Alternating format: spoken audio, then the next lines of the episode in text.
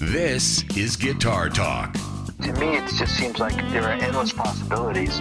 One of the things I like to find out, you know, how people got influenced in into playing the guitar because stories are so unique. The trick is not to feel pressure to conform. If you know anything about Joel, he's been around the block. He's probably one of the most sought after guitar players. How would you create that song? How would you turn that song into your song? There's not a guitar player on this planet that I personally don't follow closer. It, it's not something that you see too often. I only know a few players that do it. Now, from the home of the blues, Chicago, Illinois, welcome to Guitar Talk with your host, Jimmy Warren. All right, everybody, Jimmy Warren here. Thank you so much for tuning in. Man, we got a great, great show for you today. Uh, our, an extremely talented guitar player. As a matter of fact, probably, you know, I hate to say one of my favorites, but definitely one of my favorites from uh, Europe, uh, Marcus Deml. He leads uh, two bands over there, actually, uh, the Blue Poets, and then also Errorhead. He, he owns his own record label called Triple Coil Music. He has his own gear products, uh, Kloppmann uh, pickups, which is from over in that region. They have uh, signature pickups for for Marcus. Uh, he's got his own pedals. Uh, he's got a, an overdrive called the Sweet Tea. Just a lot of great things. He's got a video series that he does called Guitar Junkie which uh, some of those videos are at guitartalkofficial.com. So there's a lot for us to talk about, and we're going to do that here in just a minute. But before we do, you know, I want to remind you to jump on over to guitartalkofficial.com. That's right, guitartalkofficial.com, and make sure that you're subscribing uh, to our email list. And the reason is is because once a month we send out a newsletter at the beginning of the month that lets everybody know what's going to be happening at Guitar Talk through the course of the month so they can set their calendar accordingly because there's a lot of great shows. You know, the purpose of this podcast is to bring to the forefront a lot of great players. You know, we're really here to help inspire other players to want to play more, you know, to help people understand gear more, tone more, uh, to learn how other people that have been really successful in music, you know, to discover how um, it happened for them. You know, there's a lot of really great uh, lessons and great information to be gathered from these interviews, man. There's some really good, solid tidbits. I mean, gold, guitar gold. so they call it guitar gold. And so uh, you want to make sure you get it. But I want to let you know what's going on this month uh, here, uh, this May, in uh, Guitar Talk. Of course, today we've got Marcus Deml. Uh, from Germany on. Next week, we got Myles Kennedy from Alter Bridge in Slash's band. The week after that is Anders Osborne from the North Mississippi All Stars. And then at the end of the month, we got blues great Matt Schofield. So this is a really, really good month. There's a lot of great stuff. And I know over at uh, uh, Guitar Talk TV, we're releasing some videos and demos for some products such as the Boone Music Box, which is made by Analog Pedals. We've got uh, three pedals that we're demoing for LPD pedals. Uh, they got a new one coming out uh, actually on the 6th, just in uh, one day, tomorrow.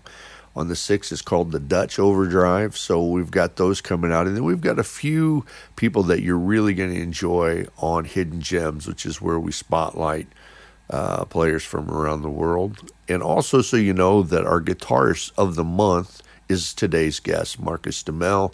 You can go to our gu- guitar spotlight on uh, Guitar Talk Official, and you can see some videos from Marcus. You can read some information on him, get his links, and all that kind of stuff. So, uh, so there's a lot there. So make sure that you're subscribing. It's it's actually pretty cool. So we're going to jump into this interview. Uh, it's it's a good little interview, man, and uh, I think you're really going to enjoy it because there's a lot of great information. This guy is a uh, he's an encyclopedia of knowledge when it comes to the guitar, and he is a master at it. He really is. I don't know. I don't know. He's and he's got some of the best guitar faces. you know, it's like uh, that. How do you rate guitar players? Well, it's by the faces that they make. Right? It has nothing to do with anything else. If that was the case, this guy would win the prize. That's for sure. So, without further ado, let's just jump right in. This is my guest, Marcus Deml from Errorhead and the Blue Poets uh, right here on Guitar Talk with me, Jimmy Warren. Uh, that's and about the, and, and I'm not certain about the future. I just I just don't know. I just I don't I don't know. And and I try to plan uh, or we try to move some shows that have been canceled, and they go, oh, we don't know yet, but can you do it for half price? Can you you know and all? Yeah. So.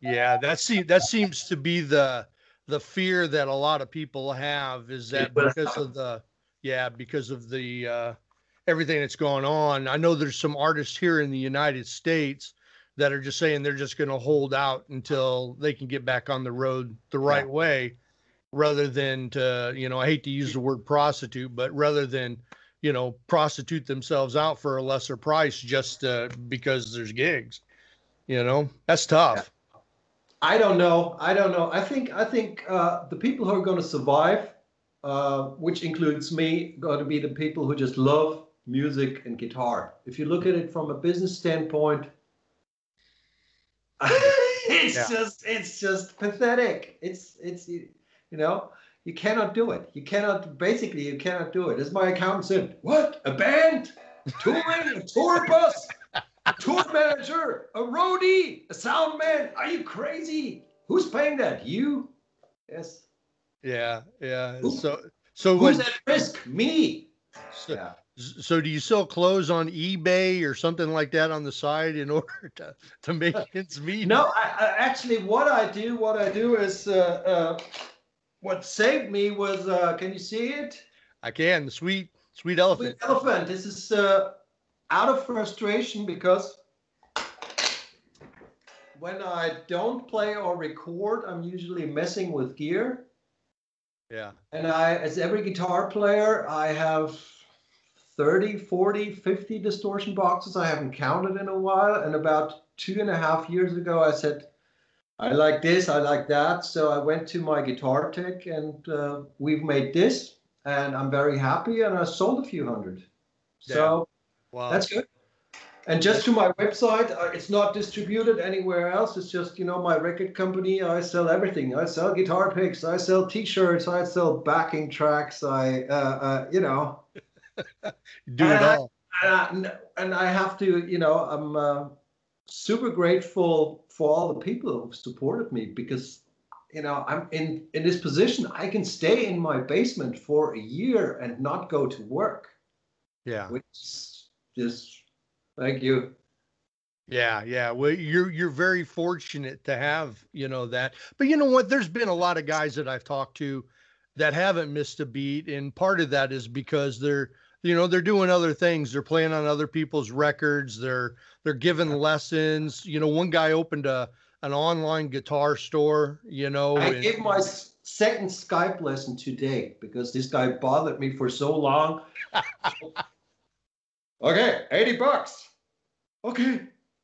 Yeah. It's strange though. I, I, mean, Skype lessons are strange. You know, sound kind of sucks always. You know, what whatever. It depends on the on the on the connection. Yeah, but we, you know, I think we're going to survive it. I'm I'm very positive, and I'm thankful for for all the people who have supported me so far and still do, and I'm uh, uh, actually very grateful that I finished this album. Yeah. Without pandemic, I would have never done it. You know. Now, now you're the album that you went in and recorded. That's an instrumental. Now yes. it is commercial suicide. Is is that all? cool. Is that all types? Are you are you like just going in and like this is a fusion song and this is a jazz song and this is whatever comes out, or is it? Yes. Yeah, that's. I have a. I even have a flamenco number on it. I have a gypsy jazz tune on it. You know, I yeah. uh, and that that kind of you know that kind of Django Reinhardt with uh, that kind of uh, uh, gypsy swing thing. I have uh, one song that I'm super proud of. Is basically just sound paintings. So Yeah. no intellect, no no no no intellectual thoughts. Yeah. Just go in there and be 15. Yeah. it's Yeah. it's so so it's 100% pretty much improvised. That's what you're saying. Uh, no, I have always song ideas. I, I go into the studio and I have a melody or a chord progression or usually both, and and then I mess it up. And then I just then I then I then I get into Alan Parsons mode and start messing with tones, drum grooves. But I try to have a skeleton of a song done. Otherwise, sometimes I, I do that. I have no idea. So like every regular person, I go to work, go to my basement, turn on the board, turn on the Mac, and uh, start improvising and come out 14 days later, nothing happened. Yeah. So I usually am better off if I just have a little, if I have a little melody. you Right. know? right. If I have something where I go, oh, this is a, this is a, this is a nice, this is a nice chord progression, or this is a, this is a beautiful melody. I can work with that. So some kind of plan is involved before I start recording. Otherwise, I would never release an album. Yeah. Now, when you go into the studio, do you go crazy and, you know, use a lot of different gear? I know some guys like to, you know, different guitars, different amps. Some guys go in and they just use what they use, you know, unless a song calls for something different. Um, I usually make up a rule for every album. Like for the very first Blue Poets album, I said I'm only going to use one amp and this guitar. Uh, on this album, I think I've used about half a dozen guitars and about four or five amps. Yeah. Just because I can. And the, the rule on this album was I'm not going to use any uh, EQing in the mix on the guitar. Wow. So, and because uh, I'm been doing this for 20 years, I can tell, okay, this is the soundscape. Here are the frequency of the drums.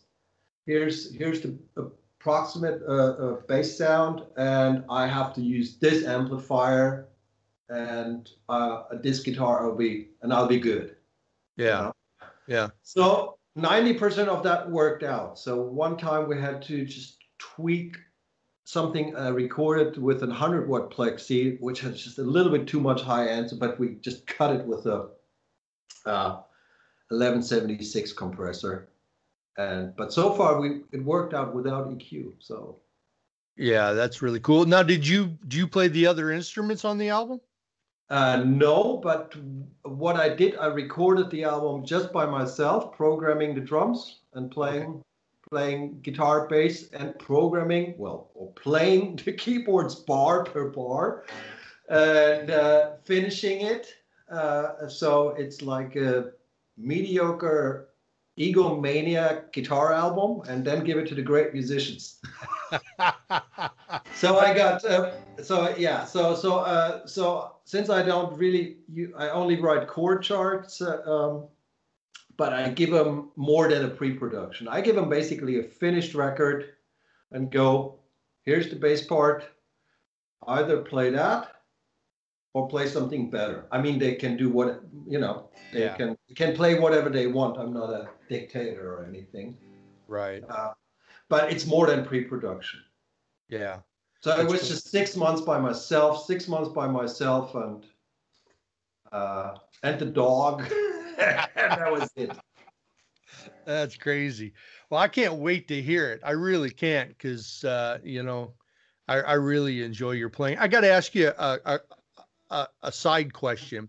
Yes. Now, I noticed this yellow strat that you've been doing videos with. Uh, I don't know what year it is or anything. It, it, it, you know, it's relic or aged or whatever. I was curious. Does that strat have scallop frets from the tenth fret up?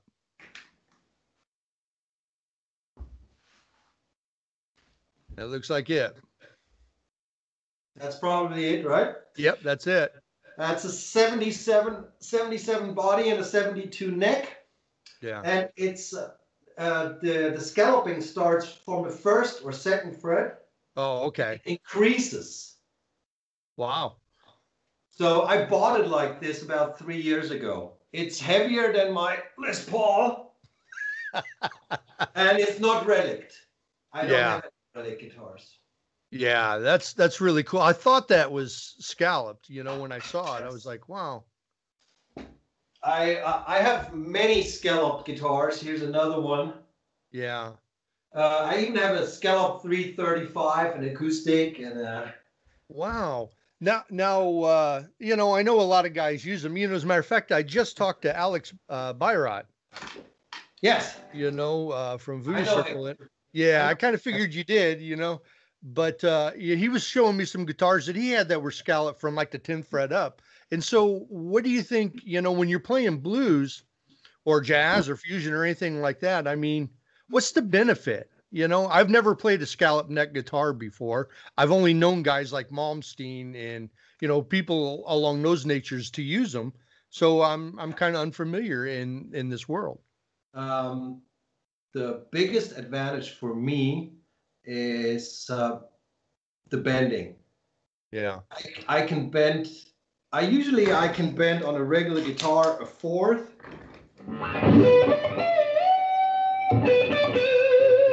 And with a scalloping, I can get even further. Wow. and uh, the guitars change completely the sound. I only did it so far with guitars. I never buy new guitars, by the way, Yeah. unless some company I have some guitars because I was with Fender. Well, maybe I'm still even with Fender for seven or eight years.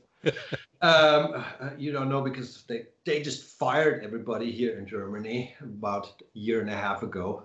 Oh, wow. Um, so there's no artist relation person here. It doesn't matter. Um, but uh, it the sound changes in a way that it's it's like you have an action that's about this high.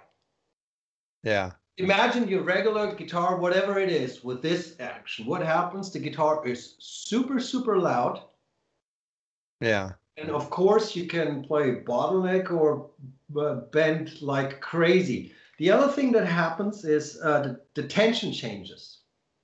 So if you're used to nines, they feel like tens, Ah. and it's a different thing. It, it's just yeah, the sound changes. I did it originally because of uh, McLaughlin. oh, okay. Okay. I was a I was a strange kid. I had no friends, ladies and gentlemen. so I was into the uh, the Shakti thing. The you have to make move your head like this and play Mixolydian or funny Indian scales all day. Uh, and uh, so he was the first one who I saw it with. I saw him with the Gibson Birdland that was scalloped. yeah. And Wow. he got it from the sitar, or actually, he was studying the vina, which is uh, the, uh, the the instrument the sitar is based on, and that has scalloped frets. So that's where it's all coming from. Actually, Lutz, uh, uh, Lutz had it too, I think, or some Lutz had it. But uh, and of course, uh, my second album in the world was. Ritchie, so, so made in Japan, of course, and he was already scalloped uh, in '72. Yeah. At least that's what he claims. Yeah. So I Yeah. have to do it. And hey, my, I mean, I I have as just as you. I don't know how many guitars. Yeah. So four is not that many to be scalloped, right? No, not at all. Not at all. I, I I've actually been thinking about since my conversation with Alex, thinking about getting one and having it scallop from the, you know, like the 12th fret or the 10th fret up, because my concern is cording. You know, You get used to it. You get used to it.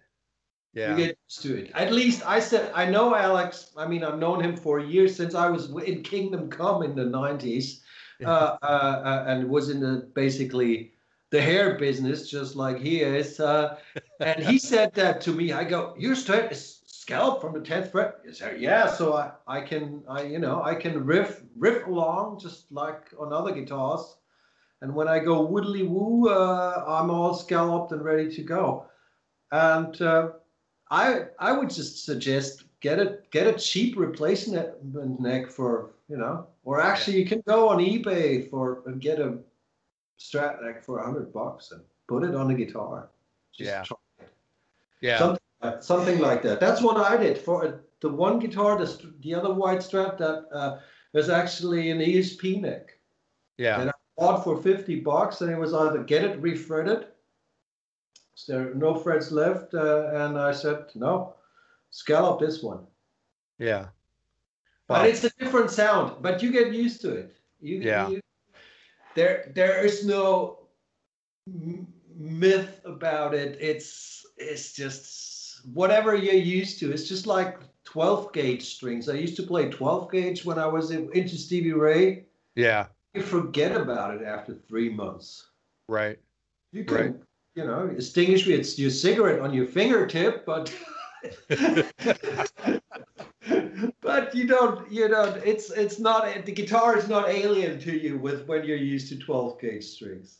Yeah. I, I actually did that. You know, uh, I went to the really heavy strings um, like that for a while and played on them that way for a couple of years. And then when I went and I went back down to tens, I discovered, man, I've got such control over the neck now that I never had before, you know, because of learning to, you know, manipulate them, you know, with really heavy gauges on it. Yeah. So, yeah.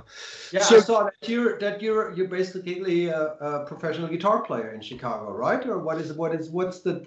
It was all about me so far. So what what about you?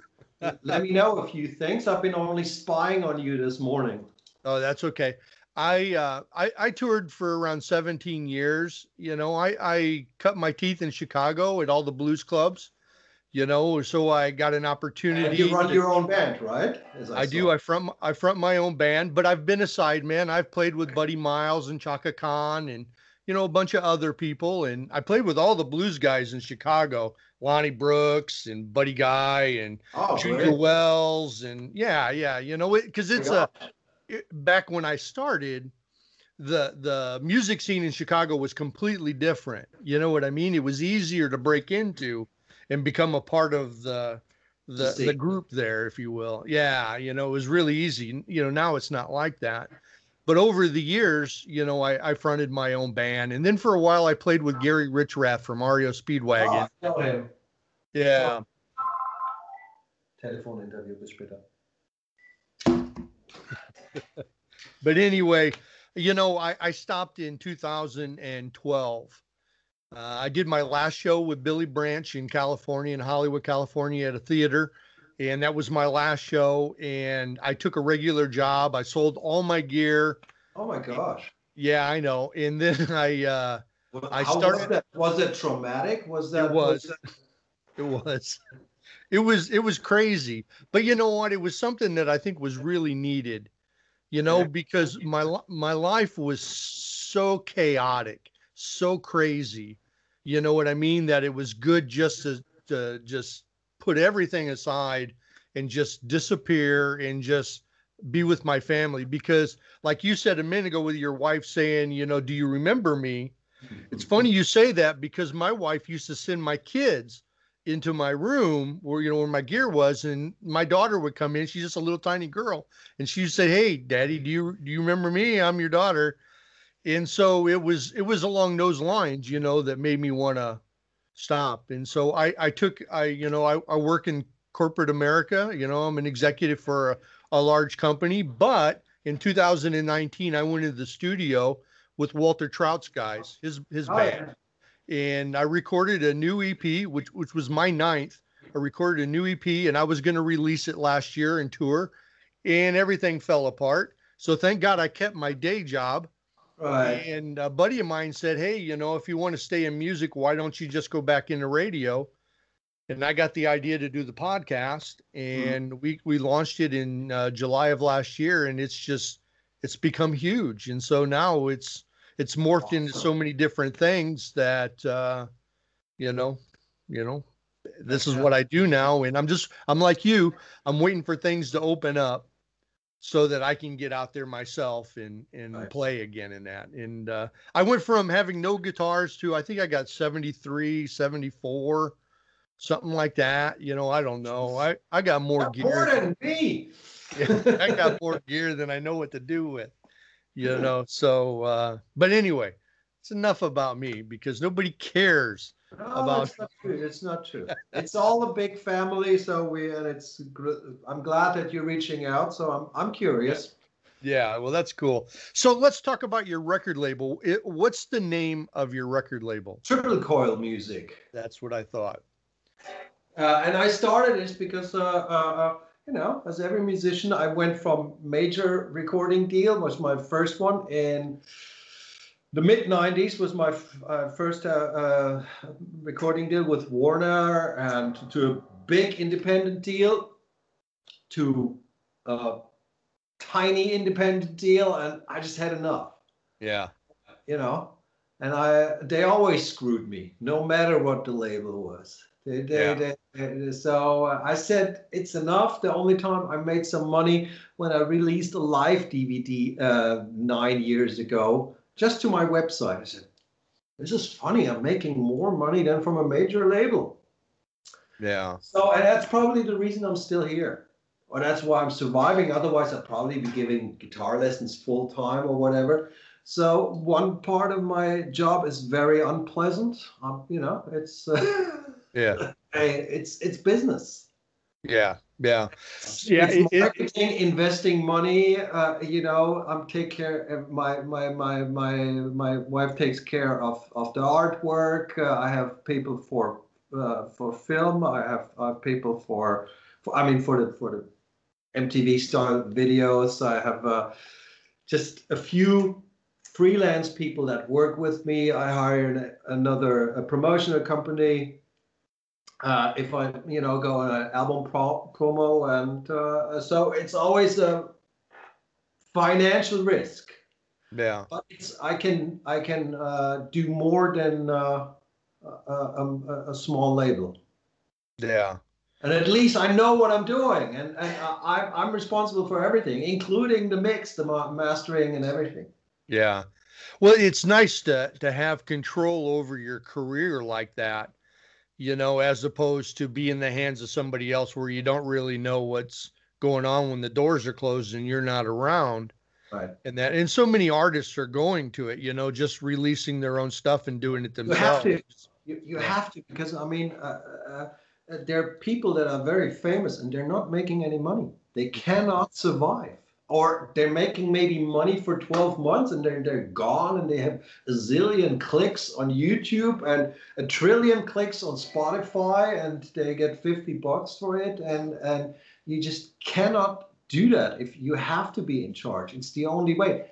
And it's not right but it's just the way it is. I just wanted to play the greatest instrument in the world and write songs. That was my goal. And now I'm here and you know, going to numbers and and doing licensing deals or whatever, and uh, and taking care of business. But yeah, sometimes I whine about it. I really do whine about it. You know, like. Yeah. Well, I'm I'm sure you know it can be it can be daunting. It can be you know troublesome at times. Be you know to have that burden you know, at the same time. But, uh, you know, do you feel like the market is just so oversaturated? You know, do you think it's hard for people to to find new music now? You know, like let's say people that don't know about you.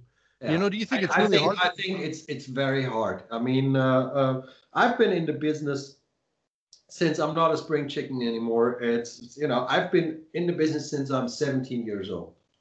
So I never did anything else in my life. I've been always playing live, played on yeah, no, no, no, every every kind of touring or record deal situation, and um, all the names, uh, the big names, had one thing in common: somebody put a lot of money in their career. Yeah, and that's the same rule today. If you're yeah. not going to invest a million dollars um, in somebody, they might become an Instagram sensation, but are they going to really, you know, be financially rewarded? I'm not sure. Yeah. Uh, you know, I'm not in the business to be famous or rich or whatever. I just love this. That's that's, and I have to survive. But usually, if you somebody, if you uh, all the big guitar heroes, somebody at some point in time, somebody said, "Here's our budget." Yeah. There wouldn't be any Gary Moore with millions of dollar investment. I even knew from the 80s that he was backstage and we got there and he was whining that he owes the record company 2 million pounds that he has to recoup. Yeah. So the better the record uh, would be a hit. Otherwise, you know, he would wouldn't see a cent. Yeah. So it's always been about money. Yeah. But the people that are surviving are uh, have to be smart. And even though I don't look that smart, I'm a good businessman. you know, because you have to. And I never wanted. My father always said, "Take some business classes." I said, "No." I just want to play, and I'm going to play great, and one day I'll be famous. And, and it's so it's bullshit. It's bullshit. Look at the people who are famous. Yeah. Sometimes that's very very funny in its you know in, Yeah. in, a sense. So I think uh, you just have to get some money. Uh, uh, and I got, for example, when I I went to the bank, I said I need a hundred grand. Yeah. Give me a hundred grand. I'm I'm I'm going to start a record label. Yeah. Yeah, you have to pay seven grand for the video. You have to do this. Yeah, we mixed in a big studio. Here's another ten grand. Whatever. Hundred grand is nothing. Yeah. Yeah, it goes pretty quick when you start considering, you know, all the costs of studio time and, you know, videographers. That's why I have my own studio. I mean, I love it, but I mean, I, I, you know, if I if I would go to another studio, it would be ridiculous. Yeah. Well, especially if you're microphones for two days. Okay, great. yeah, especially if you're doing, you know, six, seven, eight hours a day every day. Yeah. Cannot do that. yeah, you might as well own the studio at that point. That's for sure. Yeah. But you know, today don't you don't you find out that you know the the place where the artist really makes his money is on the road. You know, it's it's Yeah, but gig. I think I don't want to. I don't want to. You know, destroy the party. But I think it's over. I think it's going to be back to normal maybe in two years. yeah. Yeah. So that's why I have a, had a critical acclaimed uh, a post on Facebook. I think it was where I said, "Don't put your money on Spotify anymore. Uh, Yeah. Don't put your music on. It doesn't make any sense to give your music away for free if you're not going to use it to push your live activities." Yeah. Some people, of course, say, "Oh, old white man, he's stupid," but uh, you know. Yeah. No, I, I think that's part, you know, a lot of guys hate Spotify to begin with.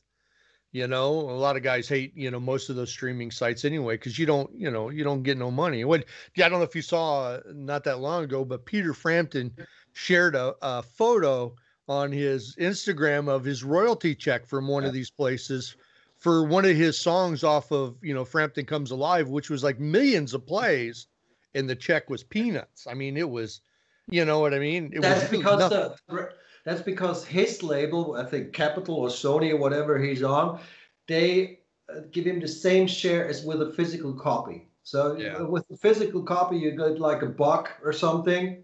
yeah. And they sell it for ten. So maybe he got ten percent or something, and they they do it with streaming or digital royalties the same way.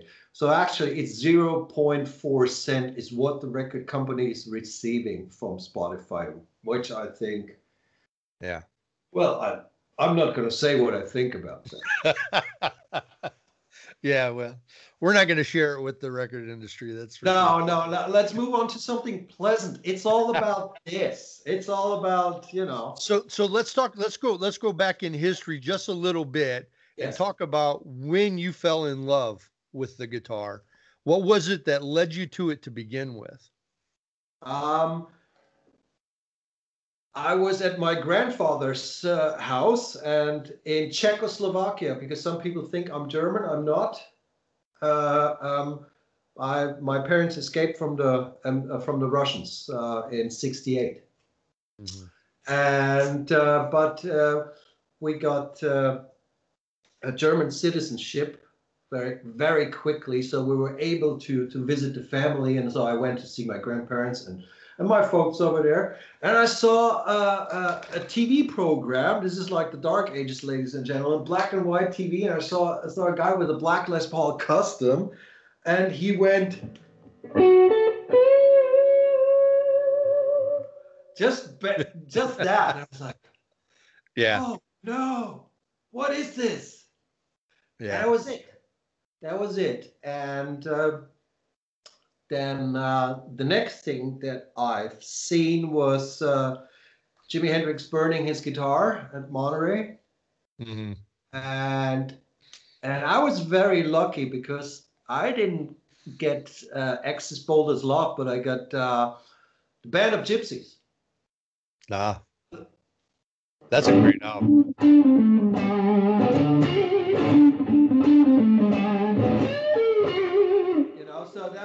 Completely. And I didn't play, but I just listened to that record for like a year, like twice a day. Yeah. and uh, then it was already made in Japan. Still, I graduated to uh, to playing air guitar. I got a cheap acoustic, painted it red because I thought on the cover that the, the Sunburst guitar was red, so I painted my ten bucks guitar red and uh, played along for two years without strings. And then I finally, finally uh, I got a uh, got a acoustic for my 12th birthday. Yeah. Saved up for it, and I borrowed a cheap Japanese SG copy from from a friend, which I didn't give back for like six months. And then I got really serious from the Yeah. beginning. I got really heavy. Yeah. I, th- I think it's cool that you admitted that you played air guitar because there's a lot of guys out there, you know, they did it, right? You know, they did it, but they won't admit it. They won't. You know what it was? It was ear training. It was ear tra- ear training. I I listened to music like for three, four, five hours a day without playing an instrument Yeah. and not seeing it. Yeah. Another old man thing. Oh, kids, have to listen and not look at music. And uh, so I think that was pretty because uh, then when I, after a few years, I it was very easy to to mimic a few things, you know. So Yeah. and uh, because I just knew how they sounded. So Mhm. that was that was that, that was, I think that was an advantage. It was my ear training. I'm I'm very sure about that. And after that, I got the wrong friends, uh, and uh, I started getting into jazz when I was 14. Oh wow. Yeah, so that was to completely.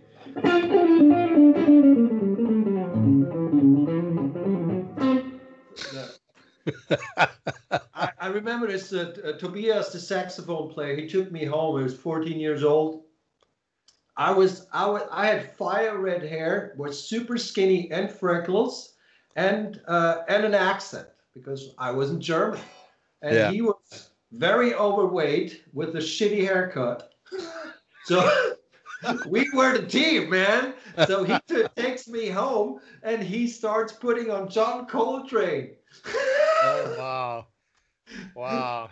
and and and uh, and uh, he goes, "Kid, you like guitar?" I go, "Yes." This is the best guitar record of the of the time, and he puts on the Mahavishnu Orchestra or something.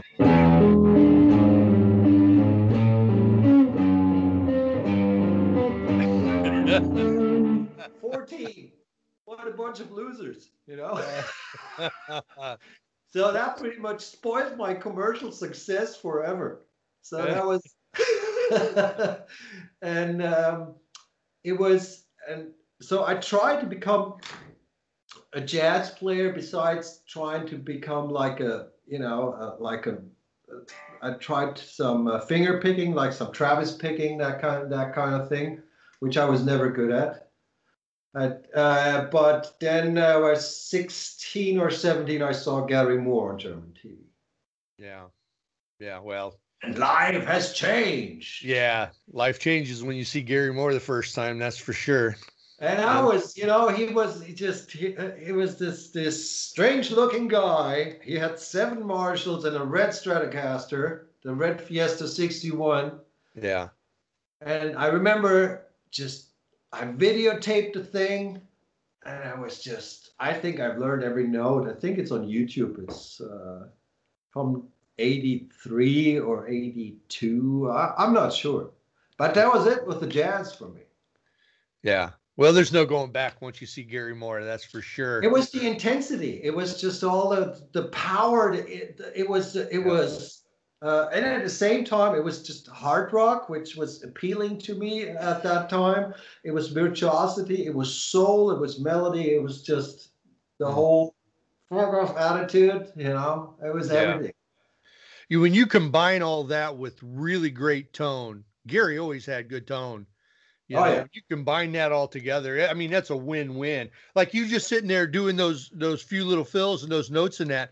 I can tell through the audio of this computer that if I was in that room, I would absolutely love that tone because it sounds, you know, it sounds amazing. Thank you. But that's one of the things that draws you in. I mean, that's you know, for me music is all about sound i i Yeah. there's so so now with the youtube thing there's so many amazing players mm, but if i don't like the tone i'm not going to listen. Yeah, i compare it always to i always say if i give a, a, a clinic or something i go i judge guitar players like i would judge a singer or a drummer. Yeah, so i'm not interested that you can sing five octaves. I just want to be moved by your by your playing, by your singing. I if you're if you're a drummer, I want to have you, you have to have a pocket. yeah, If you can, you know, solo like Vinnie Colaiuta, awesome. yeah. But without that pocket, I'm not interested. So Now- so so the tone the tone thing is and even now with the record I went completely overboard with you know EQing drums and finding out if I tune that tom a little bit different with the EQ the guitar is going to sound bigger blah blah blah blah but that's a whole different that's that's my trip now You know? because I tried to analyze what makes what makes corridors of power why, why is the guitar tone or of victims of the future or van halen 1 or fair warning why is it so huge Yeah. And it's in the EQing of the other instruments also, not just because they had great tone or why Stevie Ray uh, couldn't stand the weather. Why does it have such a, an amazing guitar tone or um, um, the, the early Holdsworth records that are uh, and stuff like that. So, so that was my thing for the last for the last year, analyzing uh, the EQ landscape of the other instruments. Yeah. That's really cool. That's really cool. So at one point though, didn't you come to the United States and Yes. go to Yeah. Uh, so we escaped. We escaped from uh, from Czechoslovakia, from Prague, uh, uh, then to Austria, then to Germany, and when I, once I was done with school, which was 19, high school was, uh, uh, I went to Hollywood. yeah. That's a big change. Yeah, it's a planet planet Mars. Yes. yes. I've never been to the states, and then a, you know a cab drives you up, uh, drops you up after a twelve-hour flight in Hollywood. Like, Yeah. oh, this is interesting. But it was Yeah. great. I mean, I uh, for the first time I practiced for like 10, 12 hours a day. Yeah. Uh, I got a lot of support from a lot of great players at the, at the school. I've been I've, I stayed in LA for 70 years. I basically just returned because I didn't get a green card. I Yeah. didn't get a work permit. So so so that was that. But it was a school for life. Yeah. Yeah, it, it's a it's a really good school. I'm good friends with Allen Hinds, and he's an Oh, instructor. he was one of my instructors. Was he really? He's such a great player. He's Oh, such yeah. a great player. Yeah. I played with him many, many times, and it was like, wow, he's like, he's got the, I don't know, a little bit of Holdsworth with the Steely Dan vibe, with his own thing, with the cool chords and the, and and you know, strange technique that uh, and pocket and feel.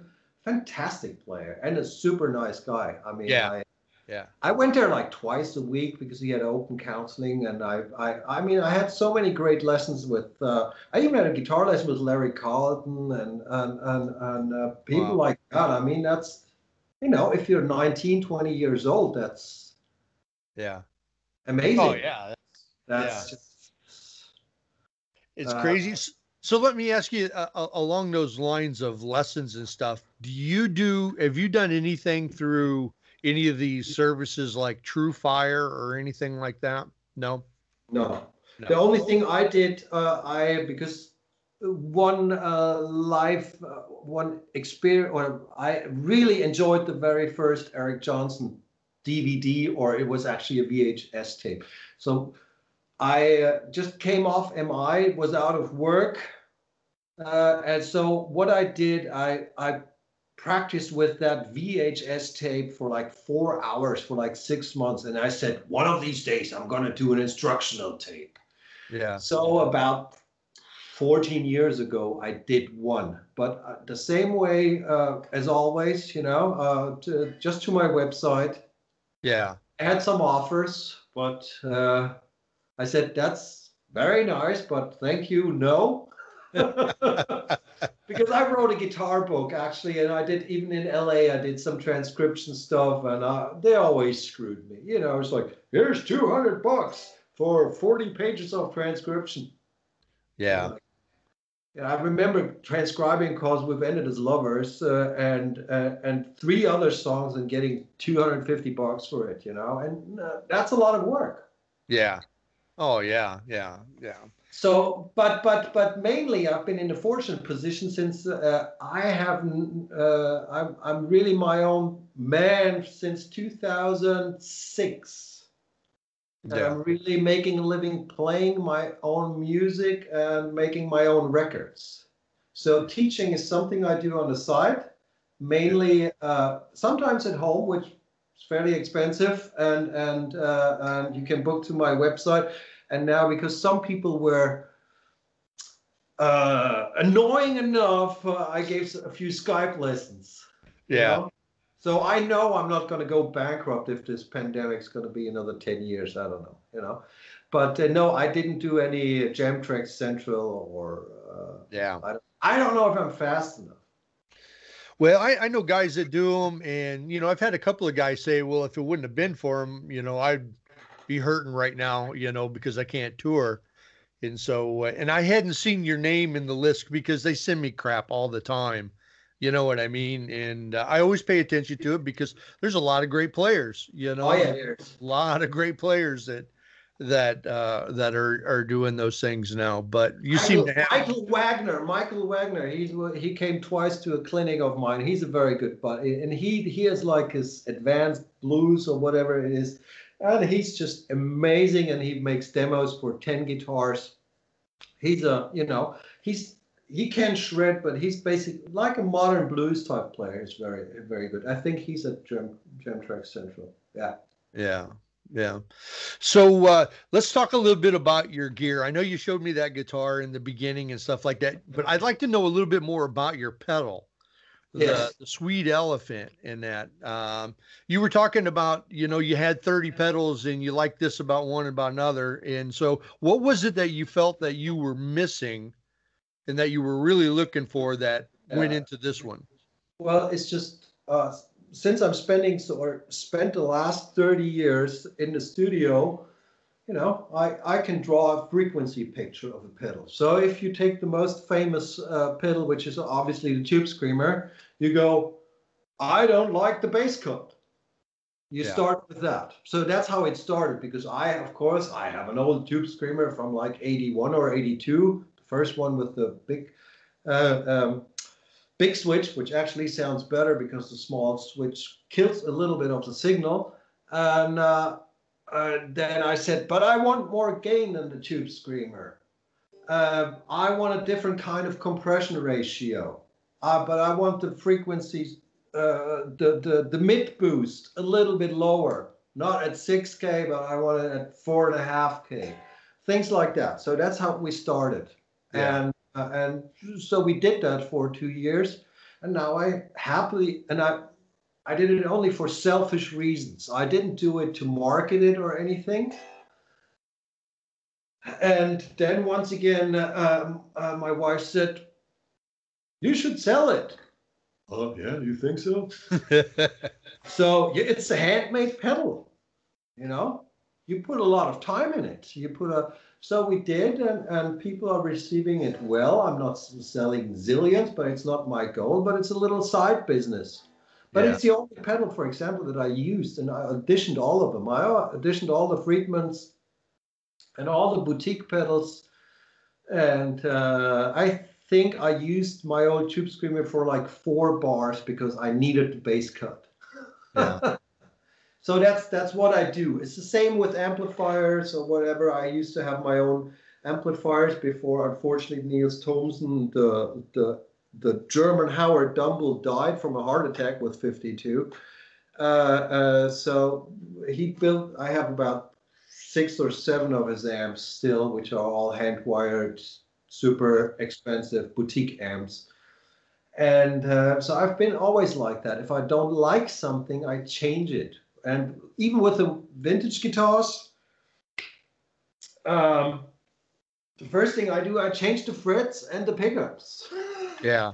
you, know? put, you put jumbo frets on? Is that what you yes. use? Well, I used to use 61, uh, 6,000 or uh, 6100s now I have, this is the third refret on this one because I had it for 14 years. Uh, it's 6105 because of a little bit better intonation. Because, okay. But uh, it doesn't matter because it's always out of tune anyway. it hums, it's ugly, and it's out of tune, ladies and gentlemen. It, and you can buy it for 30 grand. Yes. That's the deal. Yes. Sounds so, like you, so, so, you, so you refretted and you put new pickups in it. Usually, do you do yes. anything? Do you do anything? You change the pots, wiring harness, anything like that? Yes, I do. I mean, not with the. If I have an HSS set, yes, and I put, for example, I put a 270 in for the volume, right? Okay. You have either 500 or or 250, and if I have the combination, I usually use 10, 270 or 280, depends.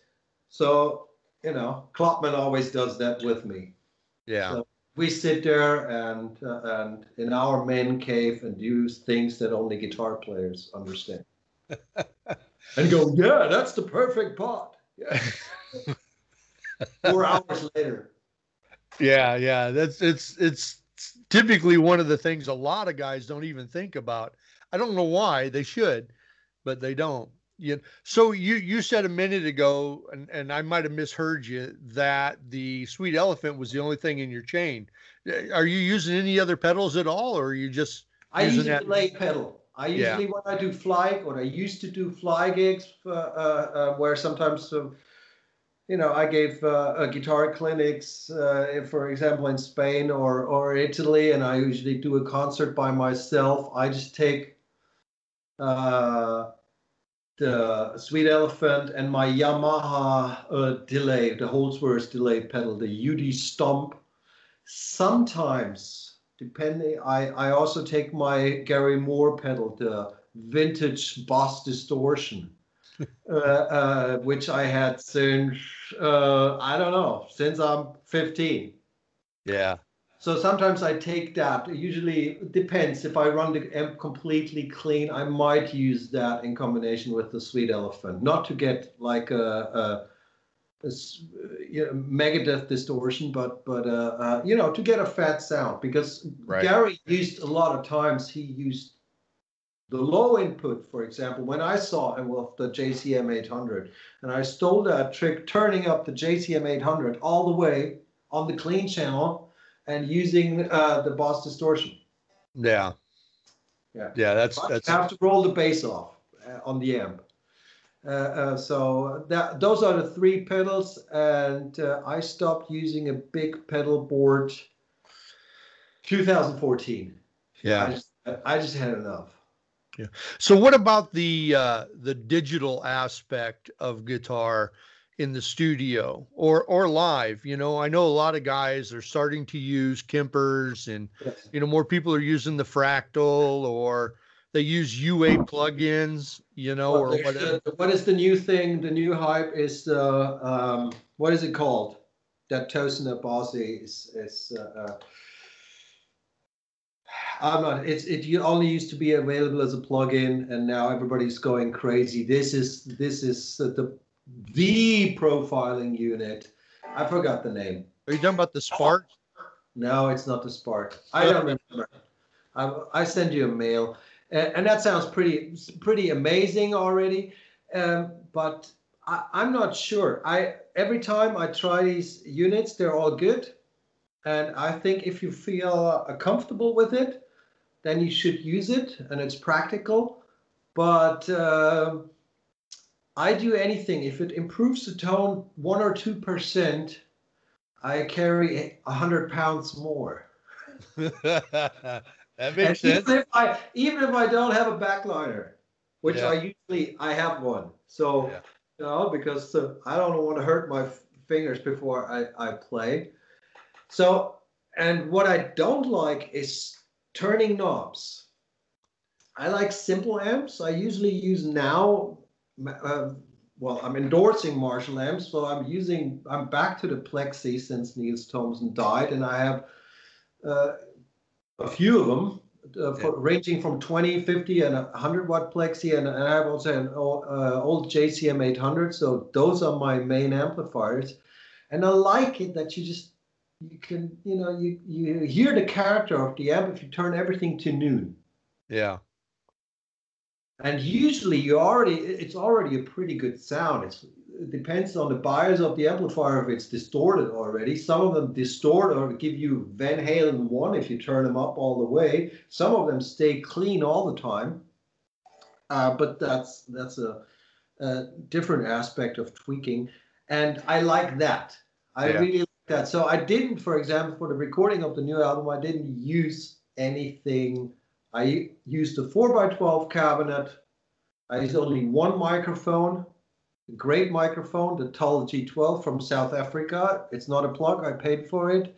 And uh, and my Sweet Elephant, and I think I used a Phase 90 on a, on eight bars. That was it. And I, ate, I I add reverb and delay after the fact. Yeah. So completely usually record a dry signal, and and live I have the the UD stomp. But I'm looking for something different, maybe a Strymon or whatever, something that's not as heavy. Yeah. Yeah. I, I just uh, recently, I'd say in the last year, become a huge fan of the low wattage amps. I bought a couple of the SLV Plexis, you know, the JCM. Uh, I have them both. I have them both. yeah, They're- you got great. both. Yeah, too. But they weren't loud enough for the Blue Poets. Yeah. We're a loud band. I You must be. both. Yeah, you must be. You must be. I love them though. I think they're great amps. I really do. They got they're they're practical very for a lot of things, you know, and uh you know, I, I I ended up getting a bunch of different I got a couple of the Marshalls. I got uh the uh Mesa Boogie Fillmore, Oh, which yeah. is a great amp, man. It's it's built off the old basement platform. I know. A friend of mine has it. Yeah, it's a it's a great amp, and so I've really gotten into it. But I can see, you know, if you like a lot of air pushing on the back of your legs, The problem is what a lot of people forget is uh, in a live situation, 50% of the sound is your speaker cabinet. yeah, And also, power amp distortion is where it's at. It's not preamp distortion. So, you know, Right. you, you have to push the amplifier a little bit to get that natural compression, to have to have that. I don't know to to to to make it feel good in the studio. I've heard guys using uh, the Kempers, the the Fractal, and sounding great, and yeah, you know all the power to them. I just every time I try, I, I'm twisting knobs. yeah, I'm twisting knobs and I'm going, I want to play. yeah, So in my studio, I have it set up so I know all of the 13 amps, what they sound like. All I do is change the speaker cable and I'm ready. yeah, So, yeah. Well, I- old I'm- I'm- white man. I'm analog myself, but you know what? I I use when I play out, I use the Fuchs, the Fuchs Overdrive. That's my that's my kind of go-to amp. I don't know that. It, it, it's a it's a boutique amp. You know, they're out of New York and that. Uh, it's kind of built off the Dumble platform. Okay. You know, it's a D style amp, but they came out with UA came out with a plug-in mm-hmm. for that same amp. And so when I went into the studio to record my last album, rather than bring the amp, I just did it through the plug-in, which was the first time I'd ever done that. And I couldn't believe how close, you know what I mean, the sound was to my amp. I yes. mean, it was it was incredible, really. I yeah. think there is also uh, with me, it's a romantic thing. I just I just like turning around and seeing these stacks of Marshalls. it's, it's my Yngwie moment, you know. It's you it's uh, no, but but uh, uh, but as I said before, I mean, whatever makes makes you happy. I think people are getting way too religious about it. Yeah, it's like, oh, real men play real amps? Yes maybe but but i mean i don't care. If you sound great you can play a kazoo with a battery. I don't I, you know who cares? I mean who cares? Yeah. So uh, and I sometimes i go to all this trouble then i hear my own album i don't know even what amp i used. Yeah you know what I'm saying? It's it's it's it's I don't know. It's a psychological thing, and and people with all the gear discussion, they forget the playing them and the music and the song. Yeah. A lot of times. Yeah. Of Yeah. That's that that that is me after miking for two days. and changing tubes. Yes. Yeah. And, and and all the other things and going, hmm Maybe I should get the uh, U47 as a room mic too. Yes. I, I'm a, uh, you know, it's it's a hobby. It's it's it's a hobby, but I'm always trying to just. It's a. I want to get into the situation where I just forget about everything. Yeah. So the tools don't matter. I think that to sum up that silly guitar nerd discussion is you just want to forget everything, go, I have no excuses to sound great, and if I suck, well, then it's just me. Yeah. Well, that makes a whole lot of sense. You know, you seem to be the kind of guy that gets lost in a song. You know, you, yeah, you, I try you, to. I try. You you look like you're invested hundred percent into what you're doing when you're playing for sure. Yeah, I'm not afraid. Uh, I'm not afraid of the of the ugly guitar phrases. I know they, they they criticize it, but I I can't. I've always been like that. I think you're the king of them. I think you're the king of them. I really do. I think you're the poster child for the ugly guitar. Well, but that's cool. BB, had the lemon face. Gary had the uh, I don't know. BB King was also one that I always loved and saw uh, saw a film, uh, a black and white film when I even before I played, and it made a huge impression on me. But I've I never noticed him as making ugly faces. Only after people started criticizing uh, or uh, mentioning it, I should say, that I I don't look like a supermodel. Uh, I said, hmm, that is an ugly face. That is really awful. I wish I could look prettier, but hey, I, I don't care. I just, I just, yeah. and I think that's the beauty of uh, after being so long in the business, I just don't care anymore. I just, I just, all I care about, did I play the best uh, as I could, you know? That's yeah. all. Well, in the end, that's that's the only thing that really matters. You to know, us. To yeah. us. Yeah. Not everybody else. Right, because the people that are sitting out front watching it, they expect to see that face. They expect to see the emotion and and everything. I mean, that's that's one of the things that draws them into into your show. I'm I'm not sure because a lot of young players uh, I've noticed they're very controlled because I, they they grew up with the Instagram, they grew up with YouTube, so they're very, very self-aware. They're like, okay, yeah, yeah. I have to look cool. I uh, and uh, uh, Carlos Santana said, well, if you you have you have to get inside the note. you have to get, you know, he always has the greatest philosophy. You have to get inside the note, and then you start making these ugly faces.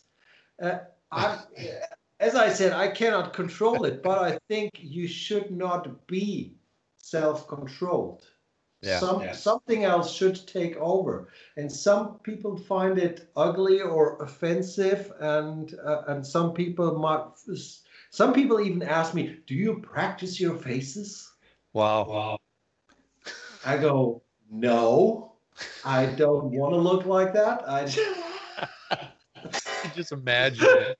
sitting in front of a mirror, sitting in front of a mirror in your bathroom, just trying to see what just trying like. to. It's it's a strange world. Yeah. Hey, that could be a new uh, online class for guitar players. Yeah. You, you could offer Practice your that. guitar face. You could offer that. You could. They could air guitar and make the face, and they're just there, man. They're just there. It'd be so Yes. cool. Well, I tell you what, Marcus, I have just had an absolute treat, man, talking to you. I really have. Thank you. I kind of wish you were my neighbor. I wish you were my neighbor. Oh, we would we would only do stupid things. I get the feeling. way too loud, you know. But uh, you know, we would get somebody to sound. Is your place soundproof? No, no, no. I was looking for a place for two years, and I finally moved to the woods. I'm Yeah. still in Hamburg, which is you know uh, a huge city, but I just moved to the side and found a place in the woods and had the whole complete basement soundproofed. And it's the best thing I did for my playing because otherwise, why should I own 200 watt plexis? Why? You know? Yeah. Well, I, That's- I, I kind of live in an area where I can I can go crazy Okay. at certain times, That's but I can't I can't, you know, do it 24 hours a day like I'd like to. Sometimes I have to. I actually went out and I bought one of those sparks just to put on my desk so that late at night I can plug the headphones in and just, you know, do what I want to do. They have pretty good. Uh, uh, a guy took a recording lesson actually at my little studio, and he brought in a one by twelve isolation cap, yeah. and that was very good. yeah. I was, and he brought in a hundred watt Marshall from the late seventies, one of those Judas Priest, uh, uh, fist in your face Marshalls, the the JMPs with the master volume, uh, and it sounded amazing with the one by twelve. And it was this, and I've noticed that when I was at a, a ZZ Top show, uh, Billy Gibbons had the same isolation cap. I forget what it was, but I, I think it was a Carvin, was it? But Carvin is not Carvin anymore. yeah. Uh, uh, but but you can, I mean, the, the the isolation caps nowadays. Because Yeah. I had one built, I had one built for a lot of money for my four x twelve, and it just killed the sound. Really.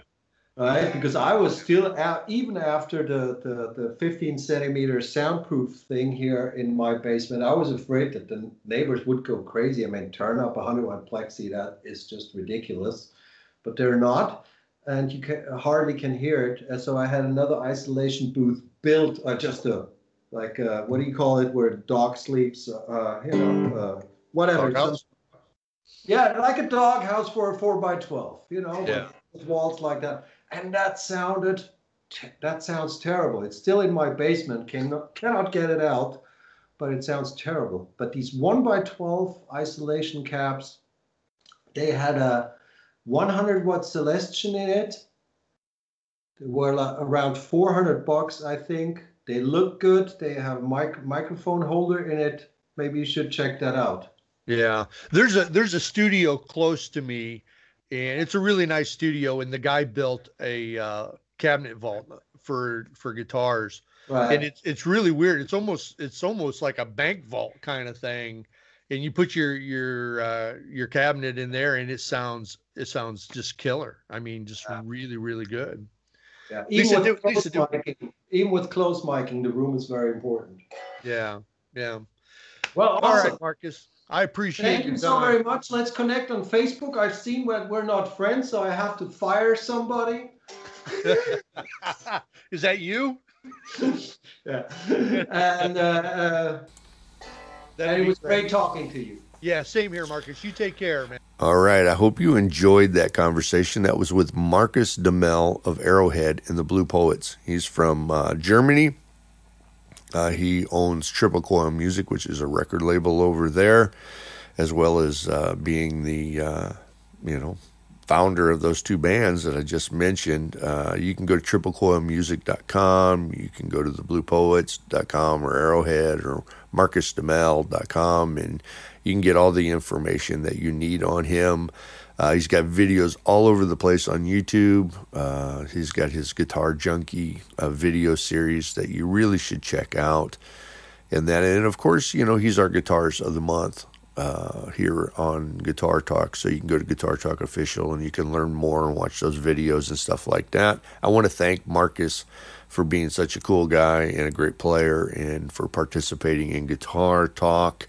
Now, so you know, uh, next week, our guest is going to be, my guest is going to be um, Myles Kennedy from Alter Bridge and Slash's band. And, uh, you know, I learned something really cool about Myles doing this interview, and uh, you're going to learn what that is next week, of course. And uh, so you're going to want to come back because, believe it or not, this guy really loves playing guitar. And I was a little taken back. I knew he was a guitar player, you know, I know he's a good guitar player. I know he's got a great voice you know, and I know he's played in some awesome bands and stuff, but I was really kind of taken back by his passion and his love for, for playing guitar. So that's going to come out next week with Myles Kennedy. And then also, too, do me a favor. You know what? You can follow me on uh, social media, on Twitter, on Instagram, of course, at Facebook and that. And then keep your eye out for a new band that I'm a part of. It's an all star band out of Chicago um, with a bunch of musicians that have spent a lifetime playing with a lot of big national acts. And that it's called the Halstead Hustlers. That's right, Halstead Hustlers, because you know what? We're all from the Chicago area.